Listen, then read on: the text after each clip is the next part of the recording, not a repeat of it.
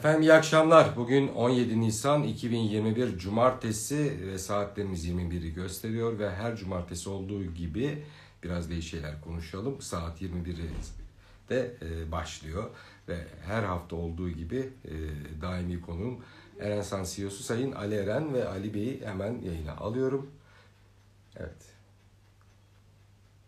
Evet Ali Bey'in geldi. Kendisi geçiyoruz. Evet kaçıranlar e, programın tekrarını e, biraz değişik şeyler konuşalımın sosyal medya hesaplarından takip edebilirler. Merhaba Ali Bey, iyi hafta sonları nasılsınız? İyiyim, teşekkür ederim. Siz nasılsınız? İyiyim ben de. Ee, sağlıklı gördüm maşallah. Evet, e, sağlıklıyız. E, şeyden, e, virüsten kaçışımız devam ediyor. Aman aman kaçalım. E, hakikaten e, çember giderek daraldı. İzin verirseniz başta bir e, arkadaşımıza da burada almak istiyorum. E, Bursalı bir gazeteci arkadaşımız sevgili Faruk Bayezid'i kaybettik Covid sebebiyle geçtiğimiz hafta.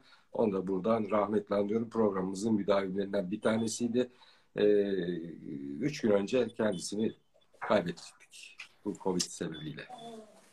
Çok üzüldüm. Hakikaten bu haberleri çok duymaya başladık. Çok sık evet. duymaya başladık. Yani hakikaten çok yakınımıza kadar geldi. Evet. E, genç genç insanları bu şekilde kaybetmek hakikaten e, çok e, yani iç kapayıcı bir şey. Yani tabii burada e, bunları kaybetmeyebilirdik. Yani o insanı daha fazla üzü, üzüyor ve kızdırıyor. Yani e, kaybetmemiz gerekmiyordu. Yani bu çok daha e, e, yani şöyle söyleyeyim basiretli daha basiretli davranılabilirdi bu konuda diye düşünüyorum maalesef. Maalesef giden olan giden oluyor. Ne diyelim Allah geride kalanlara sabır ve sağlık versin. Ee, zor günler geçiriyoruz. Dikkatli olacağız. Mümkün olduğunca kendimizi korumamız gereken bir dönem yaşıyoruz. Neyse bu tatsız konuları ben e, bırakmak istiyorum izin verirseniz. Ee, iyi şeyler konuşalım diyeceğim ama 15 e, Nisan'da e, politika faizi açıklandı. Bir de e, oraya gelmeden önce hazır şu şey konusunda Covid konusunda evet. çok sorulan ve tartışılan yani hani birçok grupta da tartışılıyor bu. Evet. malum şimdi artık fazla seçeneğimiz var aşı konusunda. bu seçeneklerden hangisi diye. Aslında e, genelde böyle bir seçim yapılmış görünüyor yani. Çoğunluk BioNTech'in aşısını E, kullanıyor. Daha doğrusu onu tercih ediyor.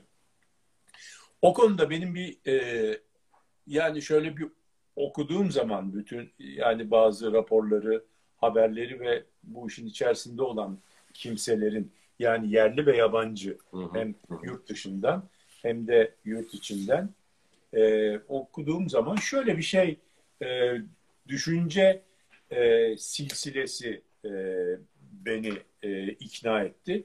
Şimdi burada anladığım kadarıyla hem faydasına bakmak lazım bir de risklerine bakmak lazım. Sadece birisiyle değerlendirmemek lazım. Fayda kısmına geldiğin zaman faydası da bu hastalığa yakalanmamayı sağlıyor aşı bir nebze. Ona efficacy diyorlar. Yani tesir etkinliği e, diyorlar. Ve onun Ona yüzde bir rakam açıklandı. İsterseniz onu da paylaşayım. E, bugün e, gazetelerde yansımıştı. E, bir bilim kurulu üyesi Profesör Doktor ismini şu an hatırlayamadım. Onun e, söyleşisini okudum bugün. E, özellikle e, doktorlar da yani e, sağlık sektöründeki aşı olmuş e, sağlık personellerinde yeni e, virüse yakalanma ya da mutasyonlu virüse yakalanma oranı e, daha önce aşıdan önceki orana göre 5 kat azalmış. Yani aşı demek ki etkili. Onu Şimdi, paylaşayım istedim. Böldüm insicamınızı ama kusura bakmayın. Evet. Şimdi e, yani tabii etki e, yani etki katsayısı veyahut da etki oranı veyahut da etki sayısı e, konusunda tam anlamak lazım onun neyi ifade ettiğini. Evet. Yani e, bu şey demek değil yani sen yüzde beş ihtimalle yani yüzde 95 ise sen yüzde 5 ihtimalle yakalanacaksın, yüzde 95 yakalanmayacaksın. Değil, test oranlar Demek, üzerinden bir açıklama yorum. Tabii yani çünkü orada bir kontrol grup var, placebo. Bir tane de ilacın verildiği grup var. Onun içerisindeki birindeki e, toplam insan sayısının ne kadarı? Diyelim ki 200 kişinin 180 tanesi e, yakalanmıyorsa öbür tarafta işte atıyorum 160 tanesi yakalanmıyorsa 100, 100 160'ın 180'e bölümü kadar bir e, şey e, tesir e, yüzdesi e, e, gibi bir şey söylüyor. Bu da yani bu da farklı bir şey. Neyse ama biz orada değiliz zaten. Yani onlara girmeyelim şimdi. Şöyle girelim. Bu efficacy dedikleri yani e, virüse yakalanmama e, e, oranı diye verdikleri. İşte birinde yüzde 95, birinde yüzde 94, birinde yüzde 80, birinde yüzde 66 falan filan gibi rakamlar var. Ama esas aşıdan beklediğimiz bizim bu değil ki. Aşıdan beklediğimiz biz yakalanmamamız tamam çok güzel ama onu yüzde yüz sağlayan bir aşı yok. Ama yakalanırsak da hafif atlatmamız. Tamam. Çünkü kimsenin nezleye falan itirazı yok. Ufak bir hafif bir gribe de kimsenin itirazı yok. O zaten her kış geçirdiğimiz hastalıklar bunlar. Ve zaten bu da bir grip türü zaten. Yani dolayısıyla e, dolayısıyla şimdi bunlara itirazımız yok. Dolayısıyla aslında bizim aşıdan beklediğimiz şey ya bizi hastaneye düşürmesin kardeşim. Bir defa her şeyden önce bizi öldürmesin en kötü durum. İşte gazeteci arkadaşımızın başına gelen bugün benim komşularımdan bir tanesi gitti zavallı. Evet sizin başınız. Ee, dolayısıyla şimdi e, yani şey de değil yani ya yaşlı falan da değil. Neyse e, yani bizi öldürmesin bir defa her şeyden önce. Öldürmesin istiyoruz kardeşim hayatta kalalım.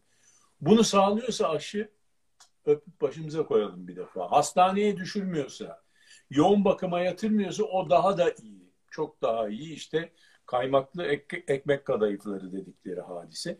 Dolayısıyla aşının bütün buraya kadar olan yani illaki bize bulaştırıyoruz. Ne yapacağım bulaştırmayınca? Bulaştırsın kardeşim biraz ama sen hafif geçir. Bunları göz önüne aldığın zaman bütün bu piyasadaki aşılar bizim BioNTech, Sinovac, Johnson Johnson, AstraZeneca, Moderna bunların hepsi ve diğer Çin aşıları da dahil olmak üzere bu hastaneye yatırmama ve öldürmeme şıkkını da e, sağlıyor. Yani yüzde yüz nispetinde bir defa ölümden seni koruyor. Şimdiye kadar yapılan en azından istatistiklerde veya biyometrik çalışmalarda. Evet. E, ve yüzde 98'e yakın falan filan da hastaneye düşürmüyor. Yani dolayısıyla fayda nis, fayda e, e, oranını veyahut da fayda e, e, sayısını buna göre e, şey yapalım düzenleyelim. Buna göre baktığın zaman piyasadaki bütün aşılar yoktur biz birbirimizden farkımız şeklinde cereyan ediyor. Seni hastaya, hastaneye yatırmıyorum kardeşim. Geçebilir sana. Birinde biraz daha fazla, birinde daha eksik ama geçse bile iyi yaşıyorsun sonunda 3-5 gün içerisinde. Aşıyı bulduğunuzda fazla. olun diyoruz biz değil mi Ali Bey? Yani, yani ha, aşıyı, aşıyı buluyorsanız dolayısıyla, olun. Dolayısıyla bu açıdan baktığında, bu açıdan baktığında aşıların hepsi ya acayip faydalı. O yüzdelere bakmayın yani. O yüzdeler seni ilgilendirmiyor ki. Sen yaşamak istiyorsun. Hastalan mümkün mertebe hastalansan da birkaç öksürükle birkaç günde geçirmek istiyorsun. Vallahi. Şimdi buna baktığın zaman demek ki bu konuda yani şey atarak da yazı tura atarak da seçebilirsin yani. Doğru. Çünkü Vallahi böyle ben, bir sorun ben, var. Ben, Şu anda böyle gelirse, bir seçimle karşı karşıyayız. Bana gelirse ben Çin aşısını seçmeyi düşünüyorum kendi adıma. Tabii size olduruz. Bizim Abi olabilir. Benim olduğum aşı Çin aşısı. Öyle mi? Klasik aşı şimdi, en azından sonuçlarını biliyoruz. Yani nasıl Tabii şimdi ben e, ben olduğum zaman bunu seçme hakkımız yoktu. Şimdi olacak olanların seçme hakkı da var. Onun için konuşuyorum yani. Valla 50'li yaşlara bakalım ne zaman düşecek. E, düşerse... Şimdi, şimdi bu demek ki bu e, fayda faydalı olmanın kriteri demek ki bu koyduk yani ortaya. bu kritere göre herhangi biriyle gidebilirsin. Peki. İkincisi ne? Bu sefer tehdit kriterine bakacağız. Yani peki bu faydaları sağlıyor. Peki riskimiz ne? Riskimiz diye ne diye dönüp baktığımız zaman da inaktif aşıların yani zayıflatılmış bir virüsün, inaktif hale getirilmiş bir virüsün bünyeye verilmek suretiyle bağışıklık sağlayan aşılarda ki Sinovac böyle bir aşı e, risk çok daha az. Sıfır denilecek kadar az. Yani milyonda e, işte e, 3-5 tane e, ciddi yan tesir karşılığında. Yan tesir hiç yok demiyoruz ama hani, ufak tefek bugün ağrı yapar falan filan. Ama uzun vadeli ve kısa vadeli yan tesirlerin ciddi olanlarından olmadığı, yapmadığı bu tip aşılarda biliniyor. Çünkü bunlar belki 50 senedir yapılan aş aşılar yani. Tatanoz aşısı, çiçek aşısı falan hepsi böyle inaktif e, şekilde yapılmış, üretilmiş aşılar. inaktif virüs vererek. Şimdi e, öbür tarafta mRNA teknolojisi dedikleri yani bir messenger e, RNA verdikleri yani RNA bizim e, yapı taşlarımız olan DNA'in e, iki tane RNA bir araya geldiği yapıştığı zaman bir DNA oluyor.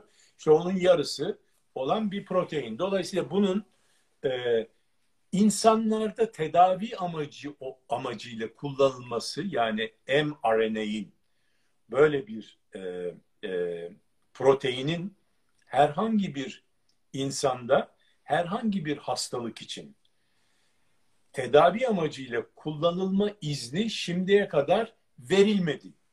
Yani bu mRNA yalnız aşıda değil bir sürü hastalıkta özellikle BioNTech'in e, asıl branşı asıl e, maksat ve mevzu kanser araştırması üzerine ve kanser araştırmalarında kullanılmak üzere mRNA geliştiriyor. Fakat bunlar şimdiye kadar tedavi test amacıyla var ama tedavi amacıyla hiçbir ilaca mRNA bazlı bazlı ilaca bu konuda bir tedavi izni verilmediği ne Avrupa tarafından ne de e, FDA tarafından e, yazıyor bunu. Ben de okudum, okuyarak anladım. Fakat burada çok olağanüstü bir durum olduğu için Emergency Utilization e, Approval veriliyor buna. AUA dedikleri. Emergency durumda yani çok acil, acil durumlar olduğu için bunun insanlarda tedavi amacıyla kullanılmasının izni veriliyor. Dolayısıyla bu Demek ki bu mRNA esaslı aşılarda henüz yani risk olmaması, risk olması demek zaten belirsiz olması demek. Yani bulunmuş bir e, e, tesir yok henüz uzun vadede, orta vadede veya kısa vadede. Ama denenmişliği de yok. Yani denenmiş testleri yapılmış 10 senedir bilmem ne tedavilerinde kullanılmış şöyle sakıncaları görülmüş falan diye bir data da yok elimizde.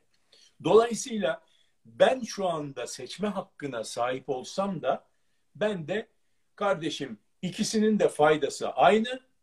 Fakat birinin riski belirsizlik eşittir risktir. Belirsiz, öbürü belirli. O zaman belirli olanı alırım. Yani dolayısıyla böyle bir ufak bir mantık e, silsilem oldu. Bu konuda biraz düşünüp okudum. Aynı şeyi onu paylaşmak istedim. Onun için senin de senin de şeyin e, bravo doğru bence yani bana kalırsa doğru. Ama risk almayalım. Ama, ama gördüğümde gruplarda ve arkadaşlarımın e, tercihlerinde e, ki herkes tabii ki bu konuda e, saygı duymak lazım tercihine çünkü kendi bünyesi için bir tercihte bulunuyor. E, genellikle bunu e, Biontech'ten yana oluyor. İşte burada tabii ben de aslında Alman ekolünden geliyorum ama işte bu bunun bir BMW almak gibi olmadığını e, düşünüyorum. Ayırıyorum oradan bunu. Ya bu başka, bu farklı bir şey. Bu hani kendisi markası değil de bunun yöntemi yani mRNA e, yöntemi e, henüz denenmemiş olduğu için e, arabanın markası BMW de olsa denenmemişse bilmem abi. Çünkü yani onun freni de denensin, Ondan sonra bir e, şeyde kaygan e, havada, kaygan zeminde e, direksiyonu çevirdiğin zaman ne kadar kayıyor, kıçına atıyor mu, atmıyor mu, toparlıyor mu? Onu da bir şey yapsın. Ondan sonra hani bir araba çarptığı zaman patlıyor mu, önce mi patlamıyor mu? Onlar da bilsin. Yani ilk önce bir iyice bir beta testler falan filan olsun. Ondan sonra alayım. BMW olsa bile yeni modelini bir eğer farklı bir şeyse canım aynı motor, aynı karoseri, aynı fabrikadan çıkmış tamam okey de çok farklı bir şey olursa onu beklemekte yarar var diye düşünürüm. Peki. Bu açıklayıcı e, bilgiler için teşekkür ederim. En azından doğru şeyler düşündüğümü görmüş oldum sayenizde. Ben de hani ben kestirmeden söyleyeyim en azından denenmişi var. Yani, e, o denenmiş şeyi yaptırmak daha mantıklı diye düşünmüştüm. Siz daha geniş bir şekilde açıklamış oldunuz. Şimdi 15 ya Nisan... aslında biraz da profesyonel deformasyon biliyor musun? Sanayi e, sanayiden geldiğim için, sanayici olduğum için biz dizayn ederiz bir ürünü, yeni bir ürünü. Ondan sonra koyarız. Yani hepimiz mühendisiz falan. Mühendisler böyle çalışır, ölçerler, biçerler, testlerini yaparlar laboratuvarlarda. Bacak gazı sıcaklığını ölçeriz. işte şey yakıtı ölçeriz, gazı ölçeriz, gazın kromatografisini alırız, sorarız. İşte o işte bir sürü şey yaparız. Verimini, şunu, bunu falan filan, emniyetini. Ondan sonra e, tamam deriz ya bu yüzde yüz bitti falan. Hatta sertifikalandırırız da piyasaya bir çıkarız kardeşim rezalet sağında. Bir aradan 6 ay geçer. Arkadan böyle e, bir yerden su sızıntısı yapar bilmem ne olur oradan patlar. Bir beli tarafından bir şey çıkar falan filan. Bunu orada hemen biz onu geri alırız yenisini veririz falan ve o neden olduğunu araştırmaya başlarız. Yani orada ısı ne bileyim işte bizim şey cihazlarımızda kazanın orasında ısı biraz çok fazla yükseliyordur. Yükselmesi gerektiğinden ne bileyim 700 derecenin üzerine çıkıyordur. Oradaki malzemeyi çatlatıyordur. Arkası iyi soğumuyordur. Oradaki sirkülasyon iyi değildir evet. arka tarafındaki. Ya bunlar hepsi iki sene, üç sene sonra çıkar bunların neden olduğu. Ondan sonra e, ve biz bunları o arada değiştirmiş oluruz falan filan. Yani biz bunları çok yaşadığımız için. Den, e, den, denemek. Zavallı müşterilerimiz de devamlı deneme tahtasıdır. Öyle demeyin. Öyle demeyin. Boş ver onu. Bizim durum ama biz de onları mutlu ederiz yani bir şey e, onu bedava değiştiririz, hediye veririz falan filan. Onu kompanse etmeye çalışırız. E, o e, fakat burada e, bu aşı mevzu olduğu zaman kompanse edecek bir şey yok. Adam ölüyor yani. Neyi kompanse edeceksin? Yani ben şeyle bağlayayım o, o zaman bu e, sohbetin bu kısmını Friedman'ı siz çok iyi tanırsınız Friedman'da. Yani dünyada bu birçok e, strateji çizen adamlardan birisi. Onun bir sözü var. İnsanlara ne anlatırsanız anlatın onlar deneyimlerine inanır diye. Biz deneyimlerini değiştirmeye çalışıyoruz insanların da. Evet yani sonuçta deneyim ortada ve deneyimlere göre hareket ediyor herkes. Haklısınız. Şimdi 15 Nisan'da Merkez Bankası politika faizini açıkladı ve sabit tuttu. Siz ve ben 100 puan daha artış bekliyorduk ama bu gerçekleşmedi. ama şunu açık yüreklikle söyleyebiliriz. Bugüne kadar ne söylediyseniz bu programda ne tahmin edildiyse gerek enflasyon gerekse faiz artışlarıyla ilgili hemen hemen tamamında tutarlı bir şekilde ilerledik. E, ne düşünüyorsunuz? Bu biz beklerken faiz artışı yapmadı Merkez Bankası. Doğru mu yaptı yoksa o 100 puanı yapmalı mıydı? Ya tabii ki 100 puan yapmalıydı. Yani onu ben söylemiyorum. Yani ben kendi böyle şeyden midemden gelen gurultulara göre bir şey e, serdetmek. E, yani biz piyasanın beklentilerine göre konuşmadık değil mi?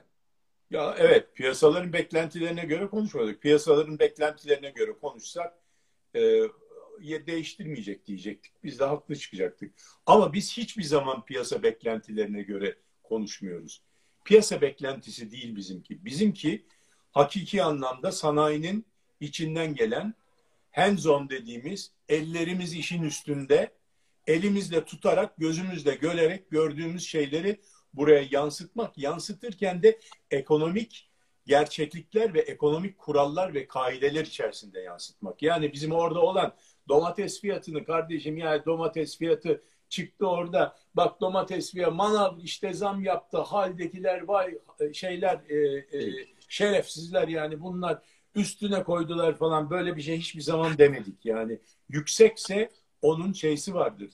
Mutlaka bir çünkü serbest piyasa sisteminde bir fiyat mekanizması çalışıyor. Yıllardır bu çalışıyor. Bugün bu hafta böyle bir şey olduysa demek ki bir şey oldu da öyle bir şey oldu. Yani kalkıp da bunu hemen sistemi değiştirmeye kalkmak, yeni yasa çıkarmak, domatesin fiyatına nar koymak falan böyle bir şey yapmadık. Onu söylemeye çalışıyorum. Yani neticede ekonomik kurallar ve kaideler içerisinde ve teamüller içerisinde ve önümüzdeki elimizdeki fiyatların, elimizdeki malzemenin, maliyetlerin ve piyasadaki koşulların e, evrilmesini bu kurallar çerçevesinde değerlendirerek e, bazı öngörülerimizi oluşturuyoruz. Şimdi bu öngörülerimizi oluştururken biz piyasa onu bekliyormuş, bunu bekliyormuş. İki tane orada ekonomist e, onu hesaplamış, bilmem ne yapmış. Bunlar değil zaten sökmedi bunlar biliyorsunuz yani.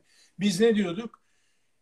Millet yüzde on bir enflasyon bekleriz. İşte ne olur e, e, Nisan'da da 13'ten döner falan dedikleri zaman biz ne diyorduk? Kardeşim Nisan'da yani bu hani Nisan'da teknik olarak e, yükselmesi lazım ya baz etkisiyle falan. Evet. Bunu diyorduk baz etkisiyle yükselmesi gereken yer 17'yi geçmeden aşağıya gelmeyecek.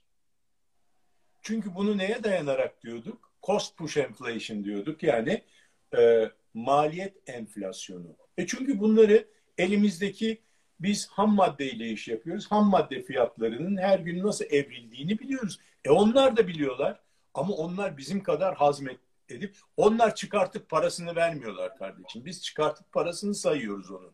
Maliyetlerimize koyuyoruz.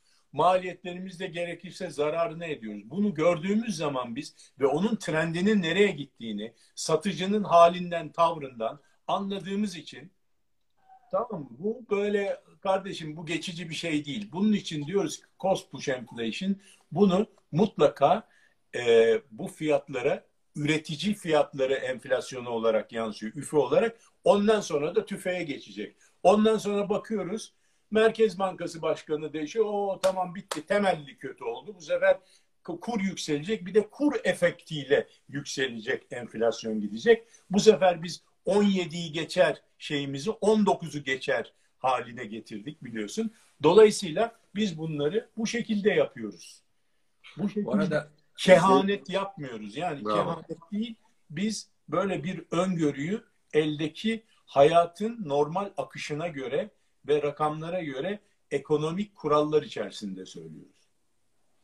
Şimdi e, Samim Bey e, müdavimlerimizden, müdavim izleyicilerimizden o da demiş ki Avbal gitmeden önce Nisan enflasyonunu da öngörerek bir artış yapmıştı demiş. E, ben e, öyle düşünmüyorum Samim Bey. Kendi adıma söyleyeyim. O e, yapmış olsaydı 300 bas puan birden arttırması gerekiyordu. 200 değil. E, bir tık da daha sonra arttırım diye düşünmüştü diye tahmin ediyorum ben. E, ama tutarlılığımız devam ediyor bu konuda. E, siz dediniz ki bu birkaç ay daha sürecek. E, kısa vade öngörüleriniz nedir? Onu bir paylaşalım isterseniz izleyicilerimizle. Ne kadar gidecek enflasyon ve faiz bu durumda? Bu oranda. Valla gidişat o konularda Merkez Bankası cenahında gidişat çok iyi değil bence. Çünkü onlar e, bilmiyorum ne düşündüklerini ama e, bütün enflasyon odaklı bir program açıkladı yeni Merkez Bankası ve e, enflasyonu mer- e, odağa alarak bir çalışma yapacağız diyor. Enflasyon odaklı olabilir. E, bazı yazıların başlığını okursunuz. Tamam mı? Mesela e, e, şey yazar. E, Türkiye'nin yükselişi yazar.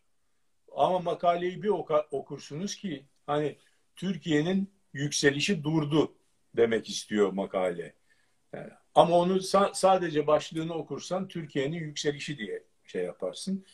O makaleyi altını okuduğun zaman öyle bir şeyler pek güçlü bir şekilde görmüyorsun. Halbuki burada güçe ihtiyaç var. Yani çünkü piyasa neye inanacağını şaşırmış vaziyette. Eğer piyasa zaten sana inanmış bir durumdaysa bu şekilde ortadan bir şey yazabilirsin. Ama piyasa zaten öbür tarafa dönmüşse bir şüphe içine düşmüş ve kendisini bir belirsizlik içerisinde e, görüyor ve bunun içinde e, bazıları bu belirsizliği taşıyamayacakları için çıkma kararı vermişler ve kurlar da bu yüzden yükselmişse o zaman senin çok daha güçlü bir şekilde girmen lazım. Girmiyorsan bu fikirde değilsin demektir. Tamam mı? Bu fikirde değilsen de o zaman bunun sonuçlarına katlanırsın. Yani bu, bu kadar. Yani burada yapılması gereken ha biz şunu demiyoruz. Yani faizleri yükselttin. Bu muazzam bir ilaçtır. Acayip bir iksirdir. Türkiye'nin bütün problemlerini halleder. Türkiye'yi ilk ona sokar. Böyle bir şey yok. Biz şu anda vakit kazanmaya çalışıyoruz. Yani bu şeyin e, de sözüdür. Adnan Dalgakıran'ın e, şeyimiz e, arkadaşımız, sanayici arkadaşımız, makinacıların başkanı e, bana zaman zaman onunla şey yaparız, tartışırız. E, bana dedi ki ya bak dedi sen dedi böyle diyorsun sanki dedi faizler yükselince iş bitecek ya. Dedim ki ya ben öyle anlaşıldıysa ben onu düzeltirim yani faizler yükselttin. Herkes onunla her şey ondan sonra düzeldi. Kurlar düştü, enflasyon düştü. Oh her şey günlük gülistanlık. Hayır değil. Bizim orta vadeli ve uzun vadeli. Ne diyoruz biz? Bir kronik problemimiz var. Müzmin yani yıllardan beri belki 50 seneden beri olan problemimiz. Ondan sonra bir de e, akut problemimiz var. Şu andaki Covid hikayesi. Bir ciğerlerimizde sorun var zaten. Ee, bir de Covid olmuşuz üzerine. O yüzden işte şöyle olmuş. Yani şimdi ilk önce Covid'i geçirmemiz lazım. Ondan sonra ciğerlerimizle ilgilenmemiz lazım. Yani kısa vadede bir düşüş vesaire beklemiyoruz herhalde faizlerde. Ben bunu anlıyorum söylediğinizden. Ya kısa vadelerde düşüş yani bu e, şey ya yangına e, bir bir teneke daha benzin dökmek falan demektir yani. Peki kurlarda yani bak bunu bundan yani kimsenin şu anda öyle olması lazım ki hiç kimsenin böyle bir şeyi aklına bile getirmemesi lazım. Yani şeyin ya efendim Haziran'dan itibaren düşmeye başlarmış. Olmaz böyle bir şey. Bunu kim söylüyor? Haziran'da falan daha faizlerin düşmesi mümkün değil. Eğer bunu evet. yaparlarsa çok yanlış yaparlar yani. Şimdi Samim Bey şöyle bir şey yazmış. Yabancı araştırma raporlarından gördüğüm kadarıyla kendisi Samim, Samim Bey yanlış bilmiyorsam da bir akademisyen. Dolayısıyla bu tür şeyleri iyi takip ediyor. Ee, otoriter e, ne yazmış? Gördüğüm kadarıyla dışarıda siyasi otoritenin sözüne güvende ciddi sıkıntı var. O kadar ki uçak bile e, Türkiye'nin üzerinden ge geçmem diyen, uçakla bile Türkiye'nin üzerinden geçmem diyen analistler varmış. Ben bayağı şeyleri takip ediyorum. Ben bu böyle bir şey görmedim ama sen Bey'e bir... Ya öyle bir şey yok tabii yani. O e, şimdi Samim Bey tabii ki biraz e, belki biraz e, durumu ciddiyetini anlatmak için bazen e, egzajere edersin, mübalağa da edebilirsin. Bu mübalağa sanatı şeyde de var, divan edebiyatında da var biliyorsunuz. Evet. onun için Samim Bey biraz edebiyata meraklı olduğu için belki öyle bir örnek vermiş olabilir. Yani, yani işte, analist herhalde bu cümleyi kurmaz diye düşünüyorum ben ama kurmuşsa Yo, vardır vardır çok böyle vardır. şeysi e, yani e, analistler e, çok değişik şeyler yazabiliyorlar. Yani e, Gerçi o analistleri şeyde de gördük. Siz dolar şu olacak, bu olacak dediğinizde olmaz, hayır diyenler daha sonra siz dediklerinizi e, teyit ettiler. E, önce de aksi şekilde konuşuyorlar.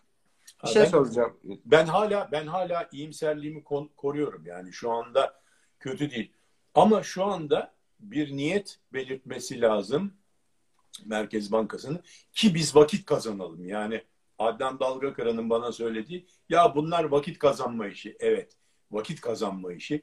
Ama vakitler geçiyor kardeşim. Biz bu vakiti 6 ay önce kazanmış olmalıydık. Hala vakit kazanacağız diye bekliyoruz. Vakit kazan vakit. Ne zaman vakit kazanacağız da kendimizi tamir edeceğiz yani. Bir an evvel bunları normale indirelim, ateşi düşürelim, normali enflasyonumuzu düşürelim. Merkez Bankası da bu konudaki görevlerini yapsın, tamam mı? Ondan sonra normal bir e, bünyemiz olsun. O zaman biz hastalıklarımızı tedavi etmek için oturalım. Yani biz bunların hepsini söyledik. Yani yapısal tedbirlerin neler olacağını da söyledik. Yani e, o yapısal tedbirlere gelebilmemiz için önce normal bir bünyeye e, e, geri dönmemiz lazım. Bugün şeyi de okudum. Dünya Gazetesi'nde Adnan Bey'in iki tam sayfalık bir röportajı vardı. Orada çok önemli bir şeyi de söylemiş Adnan Bey. Demiş ki yıllardır vakit kaybettik. Toplantılar yapa yapa e, ihracatı arttırmak için neler yapabiliriz? Toplantıları için 500 milyon dolar harcadık. O para da uçtu gitti. E, bir arpa boyu yol kat edebildik ancak diyor. Ve üretimin önünü, e, önemine dikkat çekmiş. E, satır satır okudum gayet e, ciddi uyarıları var Sayın Başkan'ın Kendisi de ciddi anlamda vizyon koyan e, iş insanlarından bir tanesi Türkiye'de. Evet Falan. tabii hem vizyon koydu hem bu konuda kitap da yazdı. Yani orada evet. yani şeye e, e, bir, bir çeşit tarihe not düşme. E, yani bak biz bunları söylüyoruz, söyledik falan. Çünkü adama sorarlar sonra. Derler ki evet. ya kardeşim derler siz sanayicisiniz. Niye sesinizi çıkarmadınız? Madem o zaman biz yanlış yapıyor. Olur yapabiliriz biz yanlış. Niye sesini çıkarmadın? Dolayısıyla şimdi şimdi böyle bağırmaya hakkın yok. Doğru. Şimdiden biz sesimizi mutlaka çıkarmak durumdayız. Biz bu konuda vazifemizi yapıyoruz yani. Yani eğer bunu yapmazsak biz o zaman yanlış yapıyoruz. Hiç buralara çıkmamamız, hiç bu örgütlerin içerisine girmememiz, sanayi odasına, ondan sonra ihracatçı birliklerine, diğer mesleki derneklere, örgütlerde vakit geçirmememiz lazım bizim. Ne yapalım? İşimize, gücümüze bakarız yani. E, şirketimizle meşgul oluruz değil mi? Doğru. Şimdi e, izin verirseniz bir konuyu açmak istiyorum ama e, cevap verip vermeme ya da konuyu genişletme şeyini size bırakıyorum. E, ben konuşulması gerektiğini düşünüyorum çünkü. E, yaklaşık bir iki haftadır, üç haftadır Türkiye'de bir 128 milyar dolar tartışması var. E, muhalefet bu anlamda ciddi bir e, kampanya yürütüyor. Gerek sosyal medyada gerek konvansiyonel ortamda.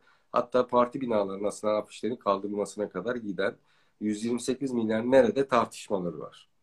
E, konuyla ilgili hem Merkez Bankası'nın bir açıklaması oldu. Onun dışında da e, hükümet e, sözcüsü ya da AK Parti sözcüsü Sayın Canikli'nin de açıklaması oldu. Canikli diyor ki orada bu para 128 milyar doların yaklaşık 30 milyar dolarıyla altın alındı. Merkez Bankası altın aldı kasasını ve bunu piyasaya dağıttı. İşte bunun bir kısmıyla devlet tahvili aldı. İşte bunun bir kısmını devlet bankaları ve özel bankalara piyasaya sundu. Bir kısmını da yine bankalar aracılığıyla e, özel ve tüzel kişilere e, gönderdi. E, son dönemde de yaklaşık 20 milyar dolarlık yabancıların dövize geçip ve bu parayı yurt dışına çıkarılması söz konusu diye bir açıklama yaptı. E, bu 128 milyar tartışmaları nasıl buluyorsunuz veya e, karşı argüman olarak sunulan e, tezi nasıl buldunuz? Nasıl değerlendiriyorsunuz? Ya bir defa şöyle söyleyeyim. Ha, bu arada şey de hatırlatalım. Cemal Bey'in de çok güzel bir yorumu geldi sizin deminki yorumunuzdan sonra. Ee, çocuklarımıza e, hesap veremeyeceği veremeyiz maalesef diyor. Ali Bey doğru söylüyor diyor. Ali Bey çocuklarımıza hesap veremeyeceğiz maalesef diyor Cemal Bey.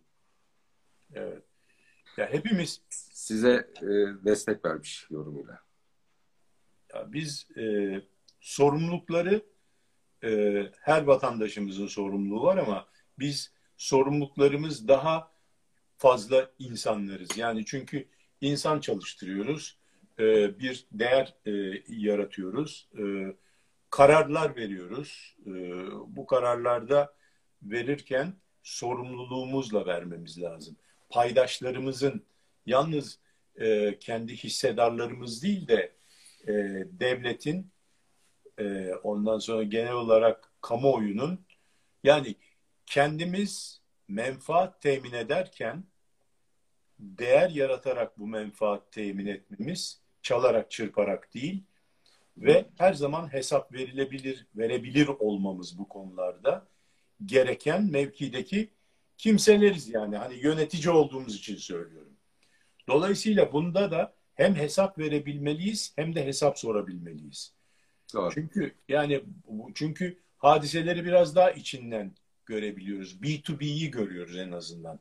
Yani kamuoyu B2C'yi görüyor. Yani domatesin fiyatını, patatesin fiyatını, kazanın fiyatını efendim arabanın fiyatını görüyor ama biz onun içerisine giden ne, ne bileyim e, ham maddenin fiyatını da e, domatesi taşırlarken ki harcadıkları benzinin fiyatını da onun da nasıl hangi dinamikleri de, değiştiğini görüyoruz.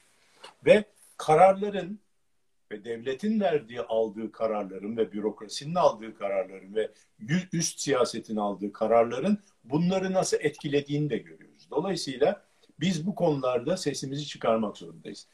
Tamam bu konu anlaşılmıştır mutlaka. Ee, biz onun için 128 milyar doların nereye gittiği hikayesi de çok aslında haklı bir sorudur.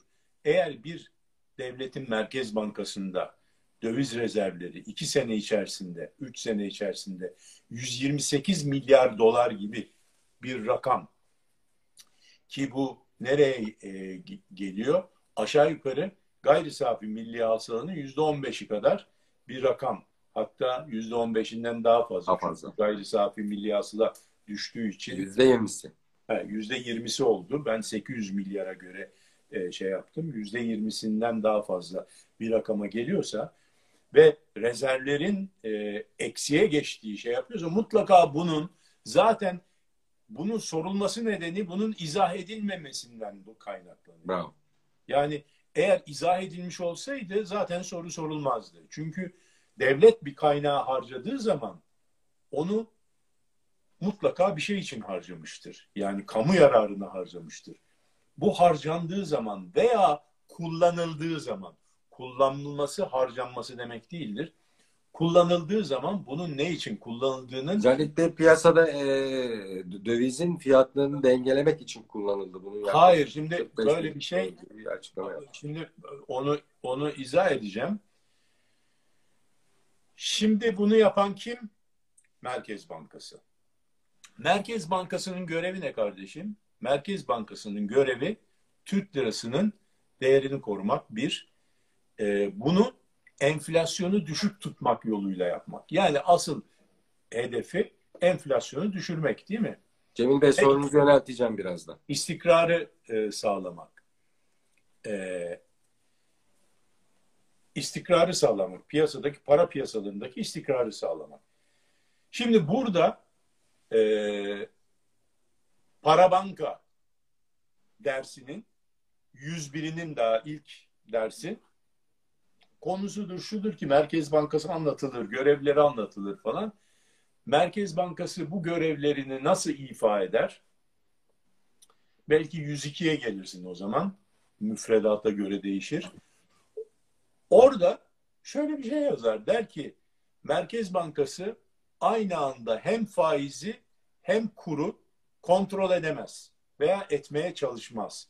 Çalışamaz. Çünkü yapmaz, yapamaz. Bunu yapılacak bir şey değil bu. Hı hı. Yapmaya kalkarsa da zarar eder. Zarar verir. Tamam Merkez Bankası bunu yapmaya çalıştı. Merkez Bankası hem faizi kontrol etti, değil mi? Politika faizi evet. e, adıyla, hem de kuru kontrol etmeye çalıştı. Ya kuru sen kontrol edemezsin. İkisini aynı anda kontrol edemezsin. Bunun sebepleri çok net sebepleri var yani matematiksel bunun sebepleri var. Burada gir, girmeyeyim şimdi uzatmayalım diye. Ama bu yapılmaz, yapılamaz. Yapıldığı zaman büyük zararlar olur. İşte böyle olur. Şimdi öyle yaptığın zaman, öyle yaptığın nitekim biz gördük her gün 6.80'de duruyordu kur. Yani bir kur kaç, kaç ay sürdü bilmiyorum. 3 ay mı 5 ay mı? Yaklaşık bir ay sürdü. O kadar. Daha önce böyle inmiş çıkmış böyle inmiş bir çık, çıkmış bir kur. 6.80'e radyo istasyonu ayarlamış gibi durulup durdurabilir mi?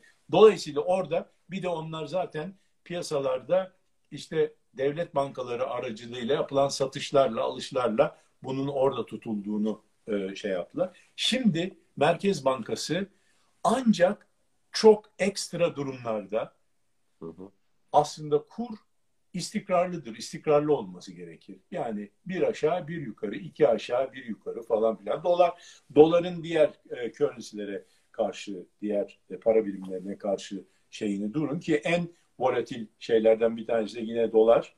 Mesela Euro'yu bakın. Euro da böyle bir aşağı, iki yukarı, iki aşağı, bir yukarı falan gider. Öyle olması gerekir.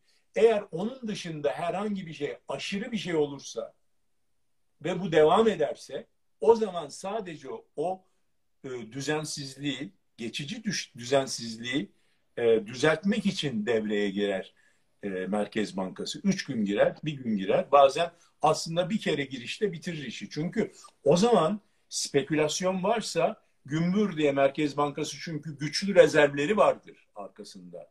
Şimdi güçlü rezervleri olan bir dev senin oyun oynadığın piyasaya girdiği anda sen onun girdiğini anladığın anda geri çekilirsin. Kardeşim dersin ben e, Merkez Bankası'yla itişemem. Benim etim ne, budum ne. Bu sefer hemen geri çekilirsin. Kafana yersin çünkü tokma sonunda. Ama aradan iki ay daha sonra geçip sen yine bir şey atak yaparsan, oradan işte manipülasyonla onu satıp bunu alıp şey yaparsan, gümbür diye Merkez Bankası tekrar iner, tekrar düzelt. O kadar.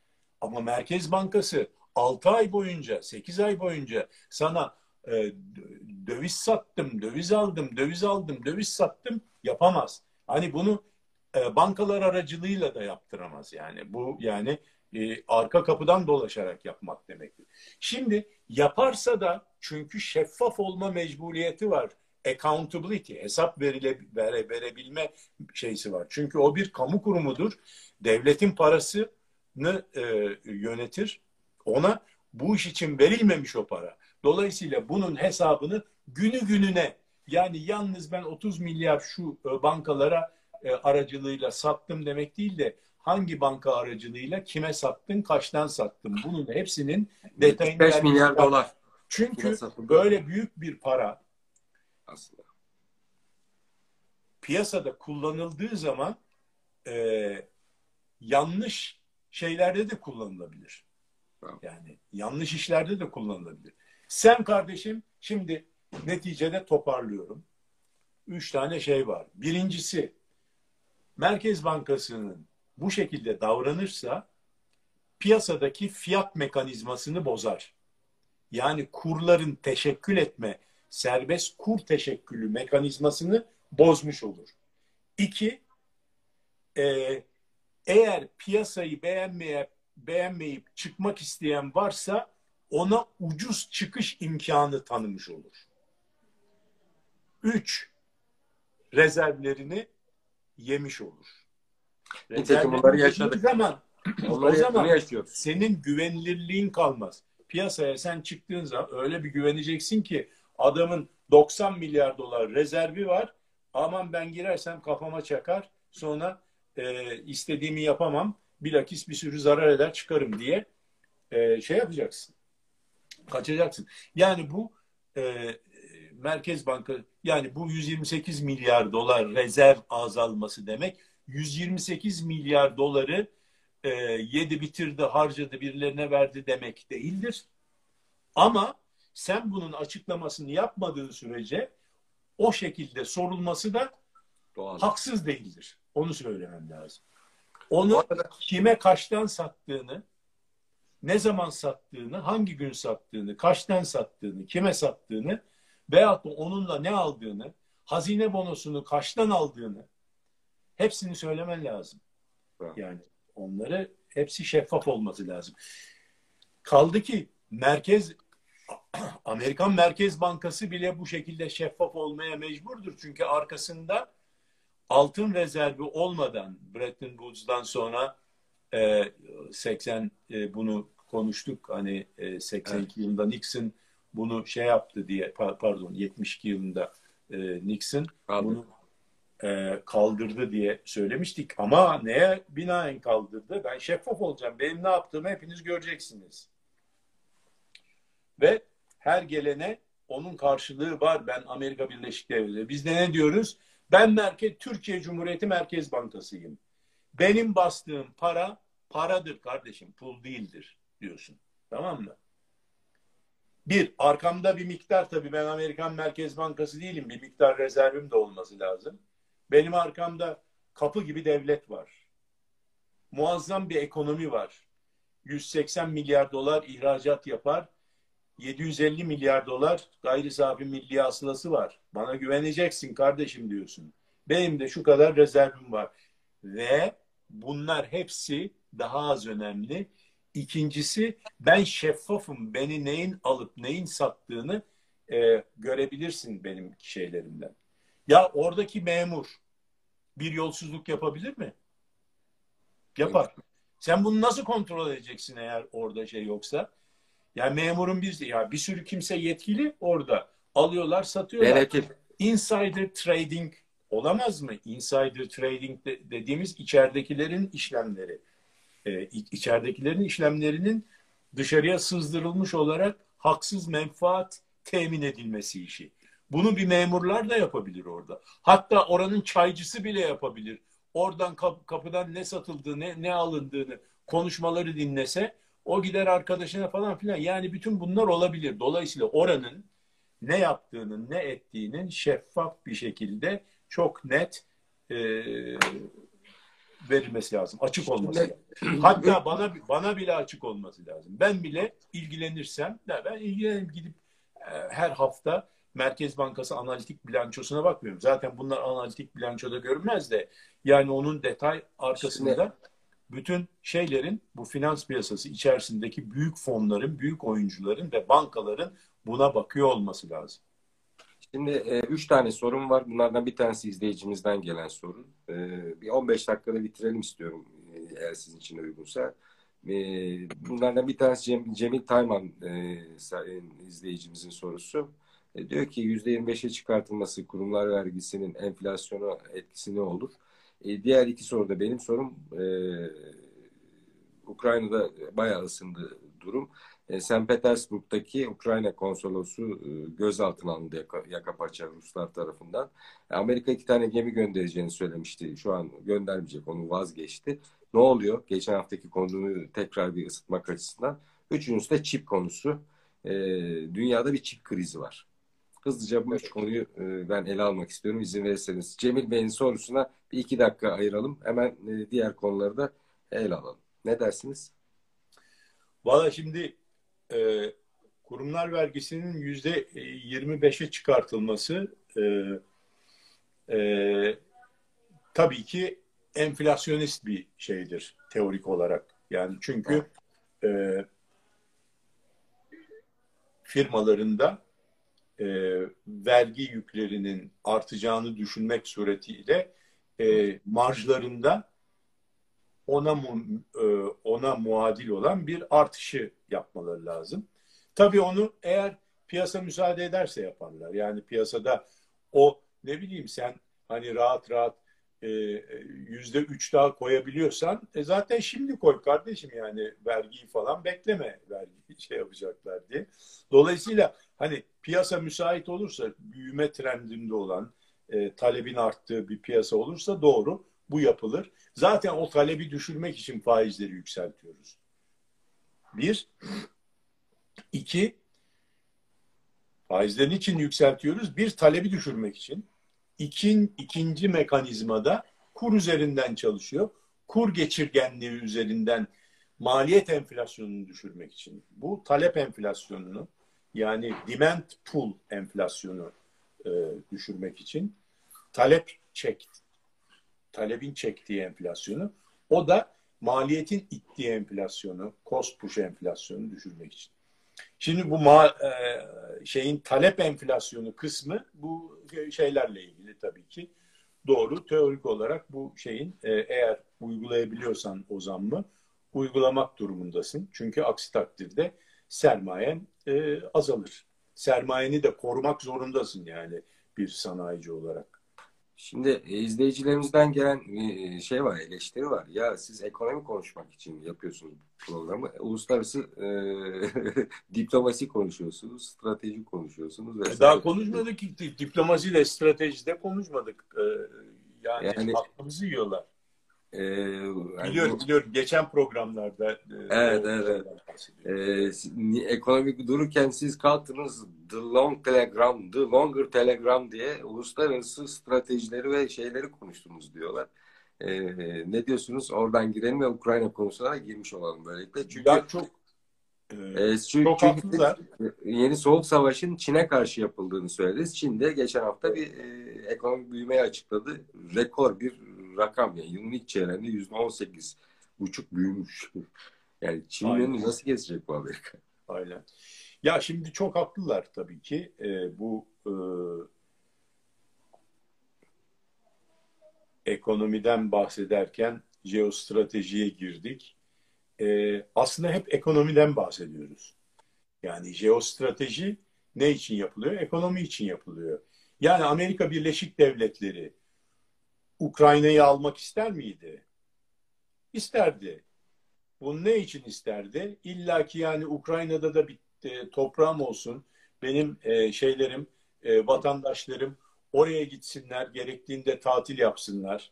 Ne bileyim orada küçük çiftlikler alsınlar. Oranın toprakları çok bereketli biliyorsun. Dünyanın buğday depolarından bir tanesi.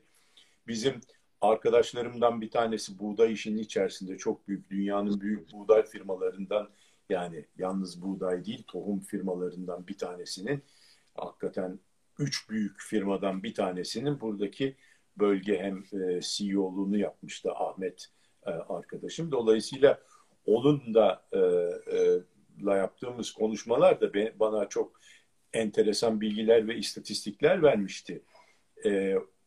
Ukrayna ve Rusya dünyanın en büyük buğday net ihracatçıları yani ve buğday üreticileri ve muazzam verimli toprakları var.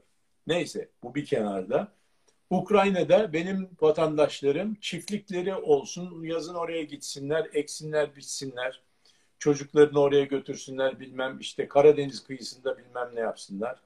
Gerçi Karadeniz kıyısı da Ukrayna'da pek kalmadı, Rusya oldu.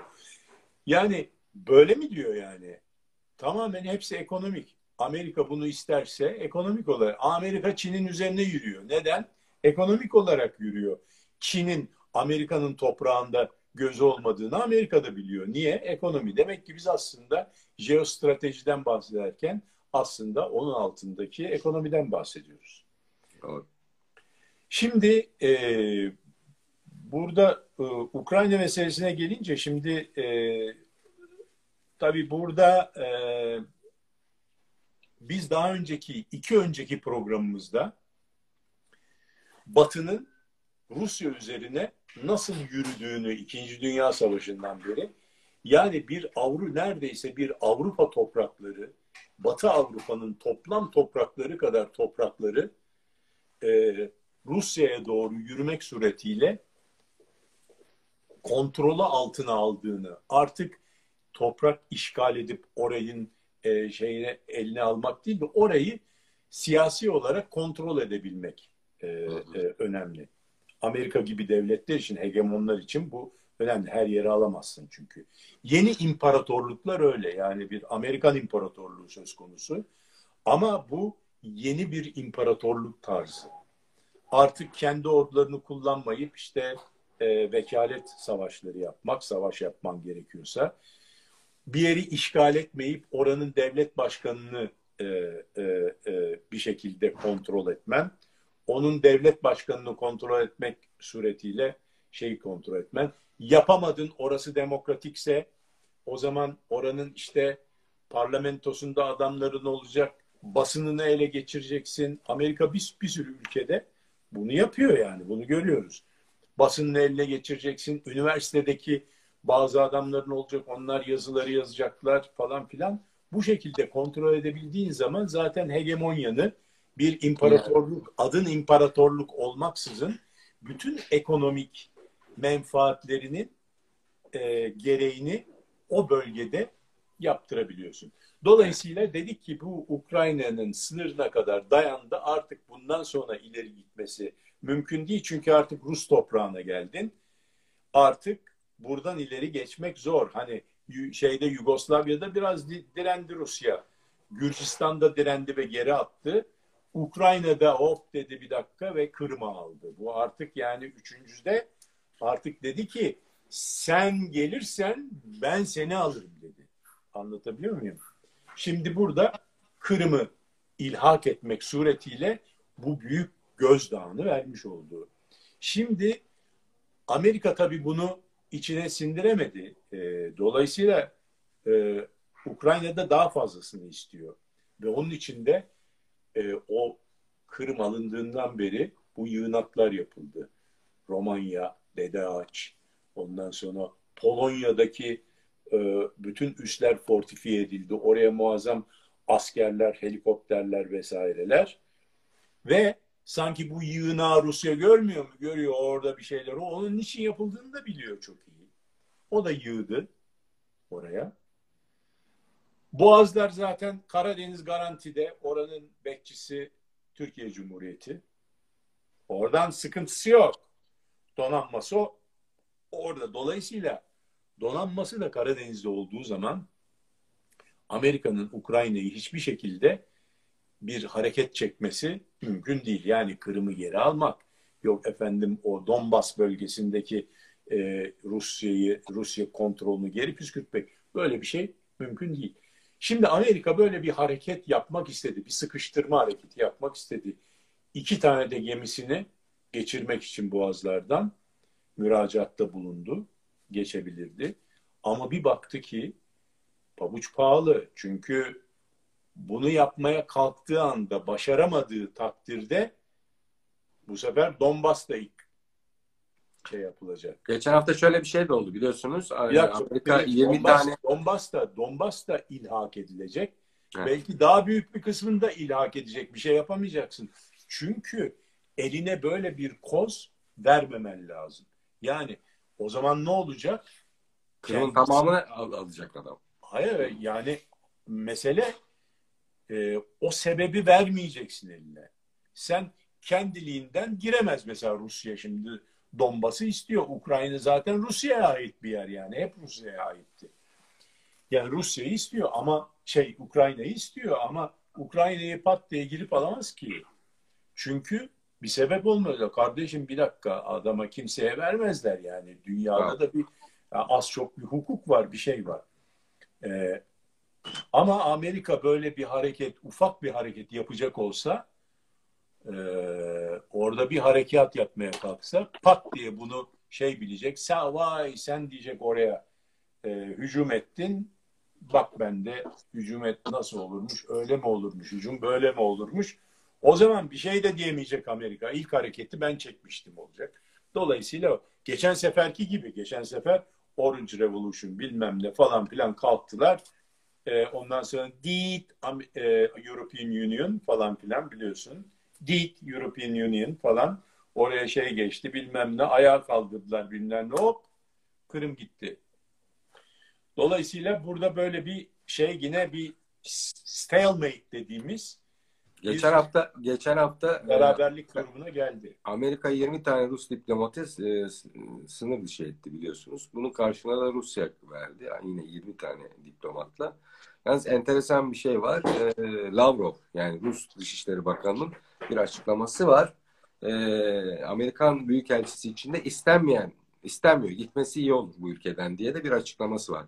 Persona non grata deniyor buna dışişleri dilinde ama tam persona non grata ilan edilmiş değil. Ama artık gitse iyi olur buradan dedi.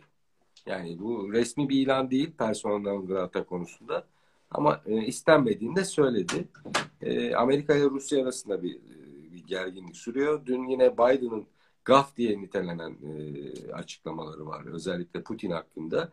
Şimdi geçen e, iki programda sizin bir tahliliniz vardı.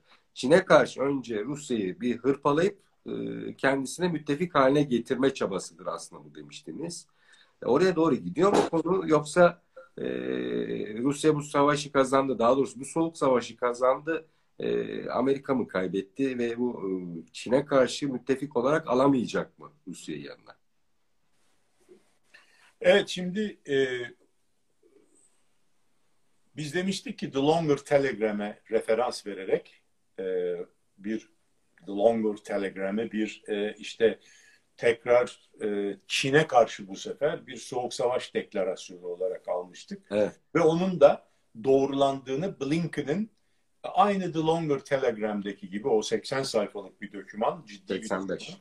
Orada bir e, az çok da bütün bir e, stratejinin esasları var Çin'e karşı neler yapılacağını. Diyor ki Çin hedef Çin'dir kardeşim. E, ilk hedefiniz Çin'dir. İleri. ileri diyor. Fakat bunu yaparken, ileri yaparken hangi kuvvetler ne yapacak, ne yapacak, ne edecek, nasıl yapılması lazım? Orada bunun e, yol haritasını vermiş ve listelemiş. Ve biz baktık aynı liste Blinken'ın konuşmasında da var. Ha dedik demek ki The Longer Telegram bir şey eksik ama onda. uygulamaya girdi. Bravo. Bir şey eksikti. Ne eksikti? Müttefikler konusu Bravo. çok büyük yer tutuyor o The Longer Telegram'da. Diyor ki Çin'i alt edebilmek için müttefiklere ihtiyacımız var. Mevcut müttefiklerimizi daha da kuvvetli müttefik haline getireceğiz ve yeni müttefikler edinmemiz lazım. Aksi takdirde Çin'i önünü kesmemiz mümkün değil diyor. Şimdi bu müttefiklerden bir tanesinde özellikle vurguluyor. Rusya'yı da müttefik olarak yanımıza almamız lazım diyor. Fakat Blinken'ın konuşmasında bu Rusya kısmı Yok. çıkartılmıştı. Şimdi buradan biz bir şey çıkardık. Dedik ya dedik burada bir şey var. Bunu Blinken unuttu mu acaba? Diyemeyiz abi. Bunlar unutmazlar. Unutulacak kadar bir ufak bir e, şey değil yani. E, patates değil yani şey Rusya değil mi? It's not a small potato derler. Yani ufak bir patates değil. Dolayısıyla burada arkadan da bu Ukrayna falan filan olayları geldi. İşte Rusya e, Amerikan konf- konfrontasyonu Evet. karşılaşması e, işte Ukrayna e, sahası üzerinde falan filan. Ya dedik ne yapıyor kardeşim hani orada e, strateji çizilmiş ona şey aykırı hareket ediyor. Ondan sonra büyük resme baktık. Dedik ki ya haritaya bakalım. Büyük resim daima haritadır. Haritaya baktığın zaman Rus şeye Çin'i konteyn etmek istiyorsan yani Çin'i abluka altına almak istiyorsan sıkıştırmak için, dize getirmek için ki yazıyor Çin'i amaç Çin'i dize getirmek yani böyle yazmıyor da meali o yani. Hani Çin'i dize getireceğim diyor. Yani Çin beni geçemeyecek ekonomik olarak. Al işte ekonomiye geldik. Çin'in esas korkulan tarafı ekonomik olarak Amerika'yı geçecek olması. Ee, dolayısıyla geçemeyeceksin diyor. Geçmek için seni e, abluka altına alacağım diyor. Japonya'yı koymuş oraya. Dedik ki bir uçak gemisi gibi dedik. Yani bunu hani Evet. ben söylüyorum. Ee, Hani e, çok eksajere bulanlar olabilir yani o zaman pardon ama yani ben kendime göre öyle benzetiyorum. 32 tane üs var üzerinde. Ondan sonra Hayvanlar. ve Tayvan var. Güney Malezya. Çin denizinde donanma var. Amerikan donanması var. Oradaki işte Singapur'da, Filipinler'de, şunda bunda falan filan Amerikan ayağı var. Amerikan posta. Myanmar'da zırıltılar oluyor falan filan. Orada da belli ki Amerika var. Ondan sonra e, Çin'in önü kesilmeye çalışıyor. Pakistan'da problemler çıkıyor. Neden? Pakistan'dan çünkü Kuşak Yol Projesi oradan Gwadar Limanı'na iniş falan var. Bangladeş hep karma Problem karışık. çıkıyor birden yani. Orada zırıltı çıkıyor yani öbür tarafta. O konteyn etme şeyleri. Orada Asya'da yeni oluşumlara gidiliyor yani bu e, ASEAN. Bu arada Biden Afganistan'dan tamamen çıkacaklarını söylediler. Acaba bu e, Rusya'ya karşı Evet Amerika. Afganistan'dan tamamen çıkacağız diye bir şey var. O göreceğiz onun yani. Onun neden olduğunu önümüzdeki günlerde mutlaka göreceğiz yani. O bir başka bir şeyin parçası. Ya orada artık yani çok masraf oluyor çıkalım değil o yani. Ee, şimdi bu Rusya politikasıyla falan da alakalı mutlaka. Göreceğiz onu da. Yani Rusya ile bir şekilde ittifak yapacak kardeşim. Yani öyle bir nokta gelecek ki Rusya'yı sıkıştırabildiği kadar sıkıştıracak. Ondan sonra da diyecek ki ver elini kardeşim diyecek. Esas düşman orada diyecek. Afganistan'daki yarı değerli madenler senin olsun. Evet, e, Afganistan'daki belki orada yeteri kadar kontrol altına aldı. Bilmiyoruz.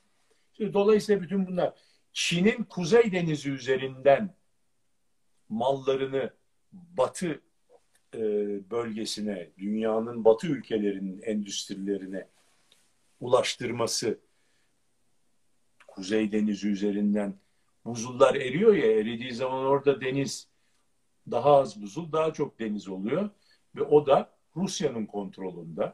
E, dolayısıyla orada Rusya çok güzel bir müttefik. Hem Çin için hem Amerika için.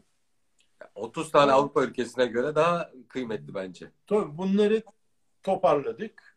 Avrupa müttefikimiz olacak. Amerika açısından konuşuyoruz. Avrupa müttefikimiz olacak. Hatta İran'la niye barışıyoruz? O Çin'in önünde bir tıkaçtır. O benim müttefikim olacak. Onun için bayram değil, seyran değil. Eniştem İran'ı niye öptü yani şimdi burada? Nükleer şeyleri bırakalım, bu anlaşmayı tekrar yapalım. Trump çok kötü yaptı falan filan diyorlar. Tamam, güzel. İşte bütün bu, bu arada öbür enişte geldi bak ya öbür enişteyle barışma bak ben sana 500 milyar dolar yatırım yapacağım dedi. Ha, tabii İran'a. evet. Evet o da e, o da İran'ın önemini kavradı.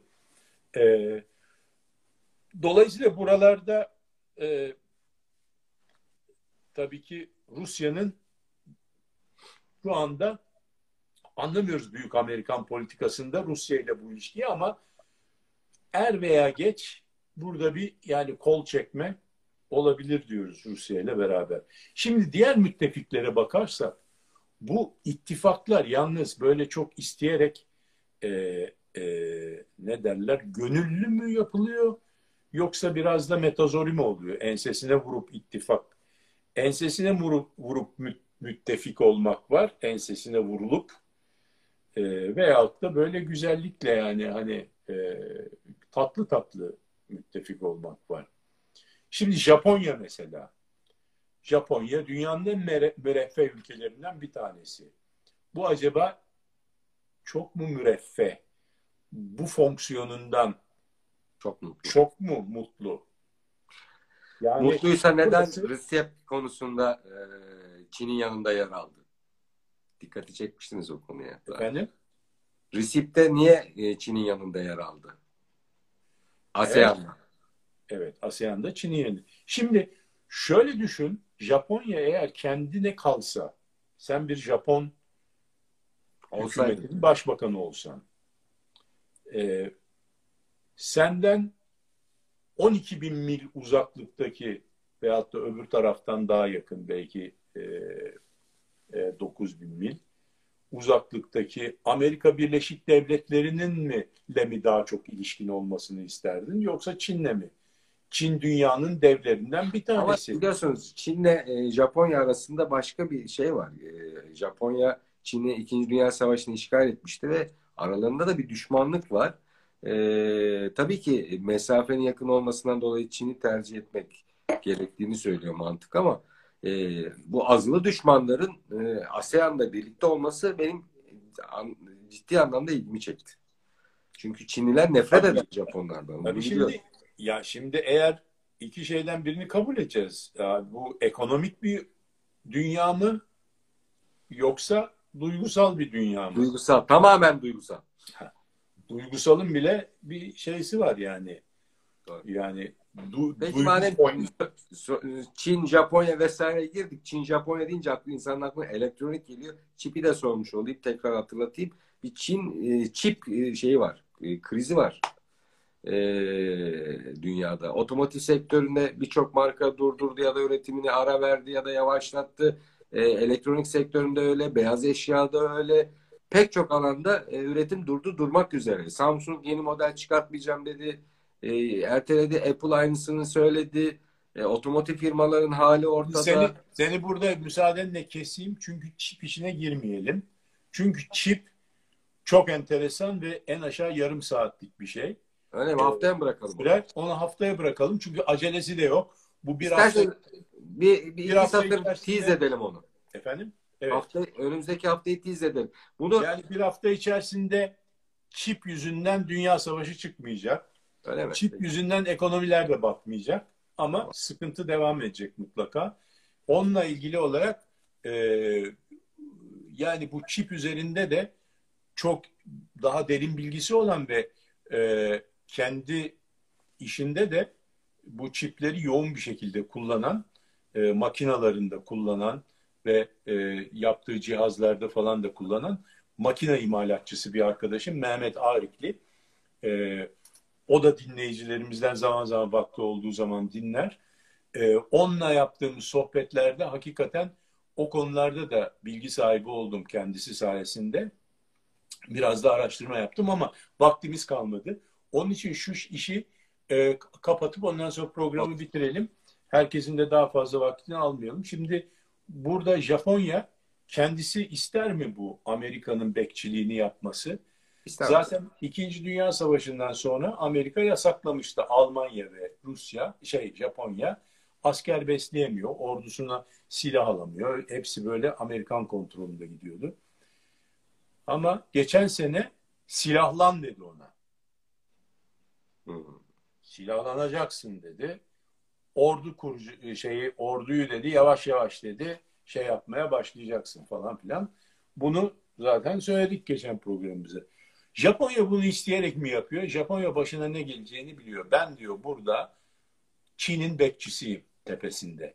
Dolayısıyla Çin'le Amerika'nın arası ciddi bir şekilde bozulduğu zaman ilk defa tepeme yani en yakında ben olduğum zaman en vulnerable diyorlar. Bu çok önemli Piyade. laf. Yok yok vulnerable e, e, kırılgan yani zarar dide olabilecek durumda olan insan benim diyor. Devlet benim. Hemen diyor şurası yani Çin dediğin zaman büyük ölçekli haritaya bakarsan böyle yan yana. Gümbür gümbür ilk önce oranın başına şey yağacak. E, e abi e, zaten adamlar yani daha e, üç jenerasyon geçmiş Nagasaki ile Hiroşima Hiroşima'da başlarına gelenden e, onun travmasından sıyrılamamışlar. Yani adamlar bunun çok büyük bir travması için de savaş istemiyorlar. Bana ve Amerika onu dedi ya bunlar dünyanın en rahat adamı oh dediler ya ne güzel ya bizim bir tane şeyimiz var dayımız var bizi zaten o koruyor bizim ne e, savaşla işimiz var ne şeyle işimiz var ne bombayla işimiz var ne askerle ne muskerle işimiz yok dediler ya kardeşim. Ne güzel hayat. Baksana bizim her tarafımız e, savaş gemisi e, dolu. Bizim de yapmamız lazım. SİHA yap, yapacağız. O yetmiyor. Elektromanyetik e, işte e, şey yapma sistemleri, e, müdafaa sistemleri, S-400'ler, e, F-35'ler bilmem neler. Bütün çalışmamız ne üretiyorsak buraya bir kısmı bu buraya gidiyor. Bir kısmı da başka yerlere gidiyor tabii. E, şey ama dolayısıyla bu o kadar büyük bir rahatlık ki bir ekonomi için. Büyük bir ferahlık ki. Yani dolayısıyla buradan böyle güzel güzel otururken biz hadi dediler ki sen e, şey yap e, bakalım hani ufaktan hazırlan bakalım dediler. Şimdi hazırlan bakalım çok kötü bir şey. Dolayısıyla aslında bana sorarsan yani hani gazetede yazanlara bakarsan o harika falan filan da ama bana sorarsan hiç bir Japonla da konuştuğum yok.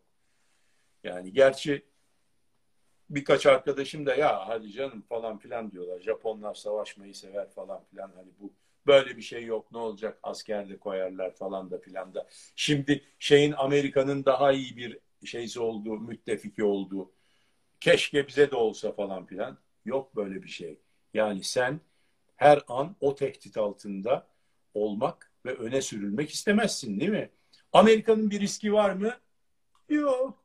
O ta 12 bin mil ötede tamam mı? Orada ancak bir tane terörist gelecek de binayı bombalayacak. E onu da kendi içerisinde bütün dünyada e, e, şeyi terörizmi kontrol edebilme mekanizmalarına sahip olan bir e, ülke kendi ülkesinde de haydi haydi edecektir onu. O da vatandaşları uzay, uzaylılarla ve biz, biz hiçbir şey yapamayız. Biz ne Yunanistan bir şey yapabiliriz Karşımızda NATO'yu alırız, Avrupa Birliği'ni alırız. Ne İran'a yapabiliriz, ne Rusya'ya yapabiliriz. Al işte Suriye'ye yaptık, Libya'ya yaptık falan. Zar zor bir sürü problem falan filan ekonomimiz e, şey yaptı. E, netice eğer görüyoruz ki dünya tahtasında, satranç tahtası üzerinde önemli olan şey esas hadise, esas oyun ekonomi üzerine kurulmuşsa e biz devamlı e, askeri askerlikte kuvvetlensek bile ekonomide zayıflamak zorundayız. Yani ödün vermek zorundayız. Evet. Neticede şuna geliyorum. oyun biz şimdi büyük oyunu konuşuyoruz. Bizim oyunumuza değil. Şimdi demek ki Japonya bunu bence bu bir fikir ama katılmayan olabilir. Saygı duyarım. Bence Japonlar bu işten hiç mi hiç e, memnun değiller. İki Almanya. Hı. Almanya iki tane e, kurvazörünü gönderdi şeye e, Güney Çin denizine. Yani isteyerek mi gönderdi? Bilmiyorum. Belki çok istemişlerdir. Yani aa ne olur biz de oraya gidelim ya. Güney Çin Çin denizine hiç çıkmadık yani. Bir de oraları görelim gelelim de demiş olabilirler yani. Çok Merkel çok şey yapmış olabilir yani. Ya ne olur iki gemi de bizden gitsin ya. Yani havamız olsun orada da. Bayrağımızı Alman bayrağını dalgalandıralım. Ondan sonra siyah, altın ve kırmızı renklerimiz orada tekrar güzelce göndere çekelim falan filan. Herkes de bizim ne kadar güçlü olduğumuzu görsün demiş olabilir Sayın Merkel. Hani ben hani gidiyorum gitti gidecek yani. Zaten bir daha seçilmeyecek. Ya ben gitmeden dünya gözüyle iki tane de gemi gönderdi. Dedirteyim yani. Dünya şahin bir kadın görsün. Torunlarım bana ne der? Torunlarım beni kahraman. Yani hiçbir şey yapamadık şu dünyada geldik gidiyoruz bu kadar 20 senedir de Almanya'da politika yapıyoruz. İki tane gemi gönderemedin demesinler diye demiş olabilir tabii. Ama öbür tarafta madalyonun öbür tarafı hiç de istemeyerek göndermiş olabilir oraya.